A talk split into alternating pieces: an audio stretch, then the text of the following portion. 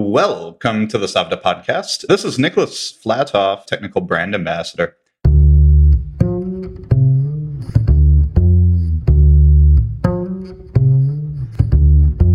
Joining you from our Portland showroom for an interesting and slightly different type of podcast today. We normally do interviews, and this is going to be a monologue, but I still think it's going on some interesting things that we are doing with the equipment that we have available to us in Portland in order to better understand coffee and better understand the capabilities of our own equipment, and really just in general to do a little bit of experimenting and see what we can't learn. So I'm pretty excited about this. The topic today is photofluorescence in green beans. And when combined with optical sorting, what does that do to the flavor in the cup? So this one has a little bit of an interesting backstory. Katie, who is the head roaster at Torch Coffee, which roasts out of the showroom here using the equipment, and we have them roasting on a Loring S fifteen hooked up to the Pearl Mini optical sorter and using our Destoner lift and then the Precision Fill. And so by having somebody there who's using the equipment and doing live feedback, we're able to get some really good information about it. But what it presents is an opportunity for us to do some collaboration with people who are working with grain and roasted product on a daily basis, the type of information an O E M might not normally get access to. So we really love that collaboration. It's super fun having roasters and production staff right in the space to give us live feedback on, hey, this sucks, this could be better. Hey, this is working out really well. You should carry that over into future models. That's that's incredibly valuable for us. We love to have it. But I digress. This is uh, day late February, I believe, maybe early March. It was a little bit of a slow day in the office, and one of the things that I had been wanting to try for a while that Kyle Ramage, I think he even mentions this in the podcast that we just released with him a couple weeks ago, is the concept of over-sorting. And basically, this is not a, an efficient way. This isn't something that we'd recommend anybody really do in the cafe unless you're just playing around with coffee or you're doing like a competition-level coffee. And so what over-sorting is, when you set up the optical sorter, we usually just set it up to take out burnt beans and Quakers and occasionally fractured beans and just, you know, weird looking stuff like patio or bone or all the weird stuff that might make it through a, a density sorter into the actual optical sorter. Well, it's sensitive enough that you can actually get in and start selecting the profile of bean specifically that you would like, rather than just saying, hey, these are all light beans, let's reject them. These are all dark beans, let's reject them. You can get in there and fine tune it so you've got a really specific color band that you're getting as an exclusive output. And I had wanted to try this for a while. We had the time, we had the coffee. So we grabbed our Artie washed process. It's a pretty well-known coffee. It's nice and clean. We're really familiar with it. And so it's a good test coffee for us, because when we're discussing it, a lot of people have worked with that coffee in the past. It's got a little bit of uh, personal connection to, to a lot of people. So it, it works out to be a pretty applicable coffee. And so what we wanted to try doing was, let's dial this in to only get the good beans in the more fully developed full color spectrum of the coffee. So basically, these are ones that we would assume had a full Maillard reaction, had a little bit more caramelization, the more uniform, darker side of the spectrum, rejecting a lot of the lighter colored coffees. And we went ahead and did that. And again, we're talking sixty-five, seventy percent rejects here. So, you know, you're really just selecting out the thirty percent. I'm not even going to say best coffee, because we haven't done it for the lighter coffees. We haven't done the side-by-side on it. So that's something that we'd like to do soon. But thirty percent of the darkest, but still in the appropriate roast development range, coffees in the batch. And we did a side-by-side compared to just the normally sorted coffee.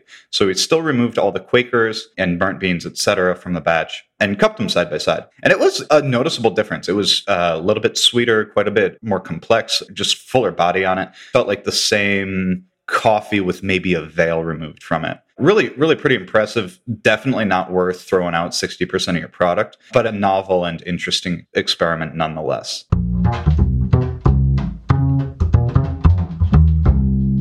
And so, you know, then we got thinking, well, why is that, right? That's the next question.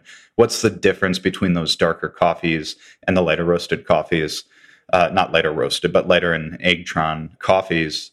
And my conclusion was kind of, I just chalked it up to caramelization. I'm like, I, I'm going to bet that those were just picked right at their peak. The rest of them were either a little past or a little before. And these are just the prime sugar content coffees. And so that's what's presenting with a little bit more, you know, you add a little bit of sweetness, and it does tend to bring out other characteristics in the coffee up to a point. So that was my conclusion on it, my assumption. Fast forward a couple weeks, on an unrelated project, another industry professional that I was connected with sent over Christopher Ferrand's, uh, I believe it's uh, Under the Blacklight article. Really fascinating article on photofluorescence and a lot of the misconceptions on photofluorescence, how he uses it as a tool, references some great research by Tim Hill. Spectacular article. Highly recommend you Google it. It's on Christopher Ferrand's website. Shout out to that for putting out information like that that really is inaccessible any other way except for coffee geeks going out and doing it and putting it together and making that information public, you know, and looking for that information and consolidating it. So really great article. Highly recommend you read it. But there's a point in there, and I believe this is in reference to Tim Hill's work, where there's a correlation made between photofluorescence being present in green beans and a higher Agtron score. And so let me unpack that a little bit. When I'm talking about photofluorescence in green beans, what I mean is if you put it under a U V light, you put green coffee under the U V light, some of the beans will actually glow and others, most of them won't. That's the presence of photofluorescent chemicals within the green coffee itself. And I think this is probably a point where I put out a big disclaimer that we are standing on the shoulders of giants here. This test that I'm about to explain and go through was a just for fun type test.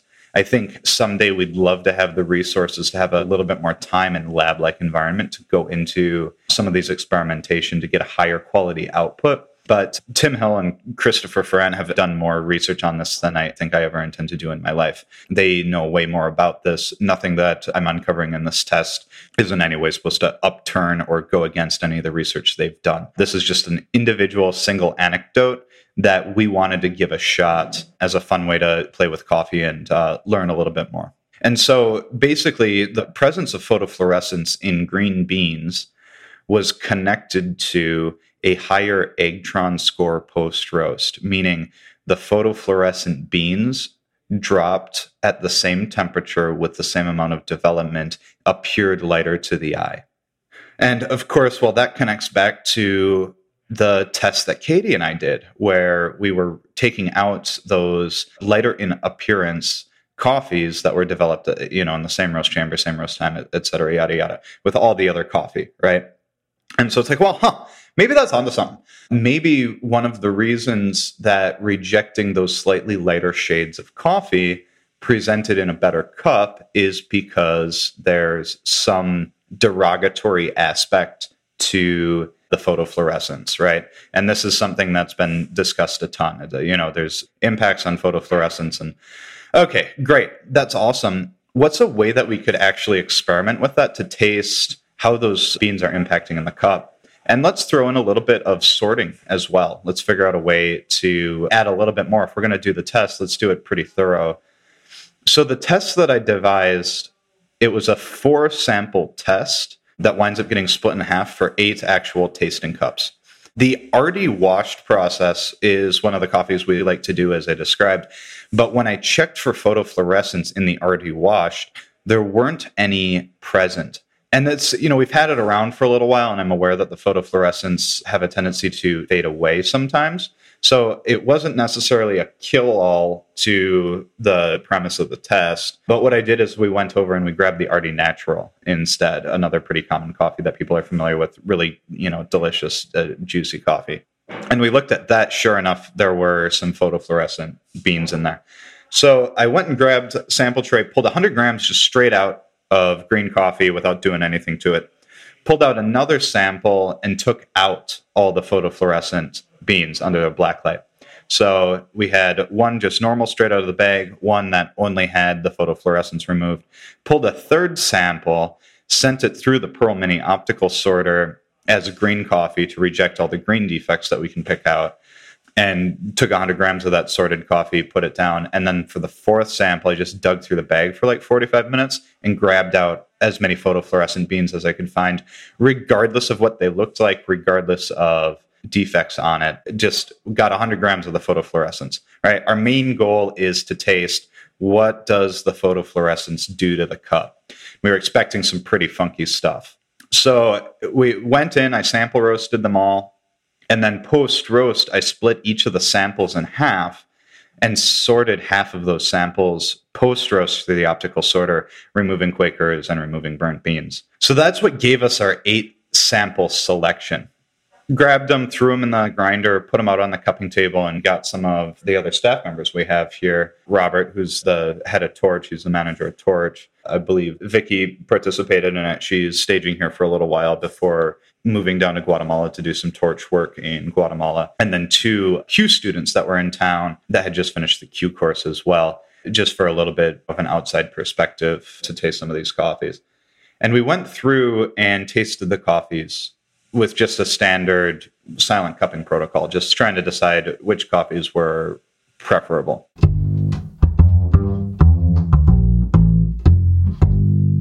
Looking at the results, I think the first one that's obvious, and I genuinely don't mean this as a sales pitch or anything like that. If you've ever tasted, you can do this yourself with a one hundred gram sample or heck, a thirty gram sample, split it in half and pull out all the Quakers.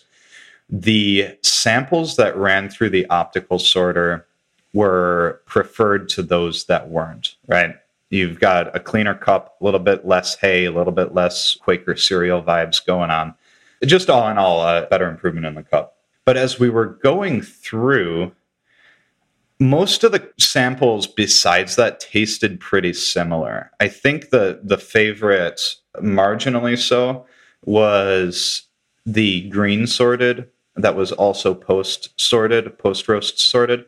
But that was a pretty marginal improvement over the rest. But there were two that stood out, you know, and you guys, this is what you're all waiting for. I remember when I was grinding them, I got walloped in the face because I did this random as well. I didn't know which coffees were which, but there were two that I was grinding that just hit me in the face with crazy aromatics. And they were pleasant aromatics. They weren't bad. They weren't weird. They were just that, you know, blueberry pie syrup, you know, almost like the store-bought cheap canned blueberry pie coming off and hit me in the face. And I was like, wow, that's that's kind of interesting. Wondering at this point, did I jack up the roast? What's going on there? Because these two were, were really different. We get them onto the table, and sure enough, when we pour water on, the aromatics coming off two of them, same thing, just wild, vivid blueberry, super fruity. And it, you know, it was one of those when you pour the water and it hits you ten feet away standing on the other side of the table. It's like, whoa. And what was really fun for me after going through and tasting them was getting some of the Q students in there, Joshua and Jesse, and just watching their face when they got to those and just seeing the surprise and the expression that came off of them. You guys probably know where this is going. It's kind of, it's a hard thing to, to do a setup for. But the two highest scoring coffees by a long shot in the group were these two super aromatic coffees. And I lifted them up and I looked at the mark, and sure enough, they're the coffees that had photofluorescence present in the green coffee. And they were just wild, fruity, kind of exactly what you expect from a really interesting natural process. Even the non-optically sorted photofluorescent coffee was preferable to the crew over all of the other coffees, with the top one being the photofluorescent post-roast optically sorted sample that was preferred by everybody in the group unanimously. Now, this is where I got to get back into the caveats on this is a single situation with a single coffee, a single sample roaster. You know, I'm a roaster maintenance is my background, but sample roasting one hundred gram batches on a two point two kilo roaster is not my forte. There's a lot of variables here that we didn't control, that we didn't want to control. We just wanted to throw it in the roaster and taste what it tasted like in the cup. That was the only goal that we had in this. But after finding that result, I think we're going to have to go back, do a bunch of different various coffees, dial in our procedures a little bit, dial in our protocols, figure out how to get a more accurate roast profile for our sample roast to make sure that they're sitting there well, because, you know, our bean probe's not doing a whole lot for us with one hundred grams. So we're definitely not done with this. But I think what it goes back to is, I, I believe in the introduction of Christopher Ferrand's article talking about never using photofluorescence as a rejection tool. There's a lot going on here, a lot of chemical processes, a lot of stuff that there's not the dedicated resources within the coffee industry yet to really discover, for the most part, these super high-level chemical analyses. I know some people do that, and they're they're making headway on that, but it's it's not the same as a PhD research program or whatever. And I do think that I'm seeing that sort of thing happen. We just did a little joint effort beta test thing with U C Davis on Saturday. I see more resources being put in that direction, and it's super cool to be a part of that. But the point is, I'm not considering this a true lab research type uh, test. This was just a fun thing to try. But the point is, photofluorescence is something that traditionally people have spent a fair amount of money to try and remove from the coffee. And here we are tasting the photofluorescence and by far preferring the purely photofluorescent coffees over the the standard sample or the samples that have the photofluorescences being sorted out. Really a fascinating experiment for me to participate in, for me to to lead and, and look at. Um, and I'm super stoked to roll what we learned into this, into some more structured tests to see if there's a little bit more going on there that we can uncover. So next we're going to do a Yerg natural process that we've got, a nice and fruity one, see if we can't get similar results in a little bit more controlled environment with Katie actually doing the roasting, because she's just a freaking awesome roaster. The photofluorescent uh, coffees, I had actually developed them a little more than the rest of the coffees because they presented as so light. There were actually some that looked like basically barely starting first crack, and it was almost more of like a city plus plus or almost forty-five seconds past first crack drop, where after a couple of days, actually a couple of them had oil on it. It was pretty weird to see the super light bean with oil coming out on the surface. But point being, we also experienced the higher Agtron score for those photofluorescent coffees, and they were a little bit more of a challenge to roast as a result, because it's just thrown off your entire spectrum that you're used to with coffee. But yeah, really fascinating little study. Super easy for you guys to do yourself with a ten dollars U V light. Throw them in, um, you know, a, a Kawa or whatever your sample roaster is. If you got a little bit of time and you want to get a little geeky, check it out. Do it yourself. If you find different results or the same results, I'd love to hear about it. See what the industry is experiencing. Really fun one. Looking forward to digging into this a little bit more.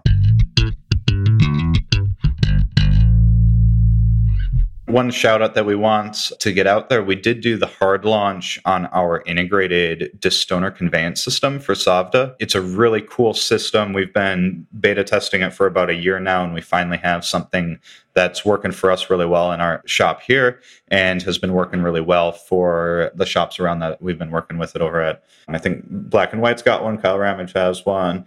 Got one going here at Caravan in Portland. And yeah, it's eight grand for a density-based destoner combined with a vacuum lift system, which is you're removing an entire piece from your workflow with the combined system. And then frankly, it's way faster than the cheaper mechanical destoners and way cheaper than getting a standalone density-based system. You know, you might be spending twelve, fifteen, eighteen for a, a density-based system from some of the popular manufacturers. And so, yeah, really, really cool system, super easy to control, super easy to adjust for different coffee batches. And you're killing, uh, uh, I, th- I think our website says you kill two birds with no stones. We're getting them all out for you. Uh, so, yeah, pretty cool system that I'm pretty stoked.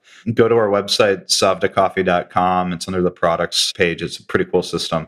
We do custom mounting brackets for an extra five hundred bucks. So if you got, you know, a Wayrite or a Logical Machines or whatever, we don't care that you're not running it on the Precision Fill. We'll build you a custom mounting bracket to slap it right on there. So yeah, that's my little shout outs. Like and subscribe. We got some really cool content that we're backlogging here to keep a really nice consistent schedule. Love what we're doing. Super stoked I get to share it with you guys. Looking forward to hearing your thoughts and results on the test. Cheers.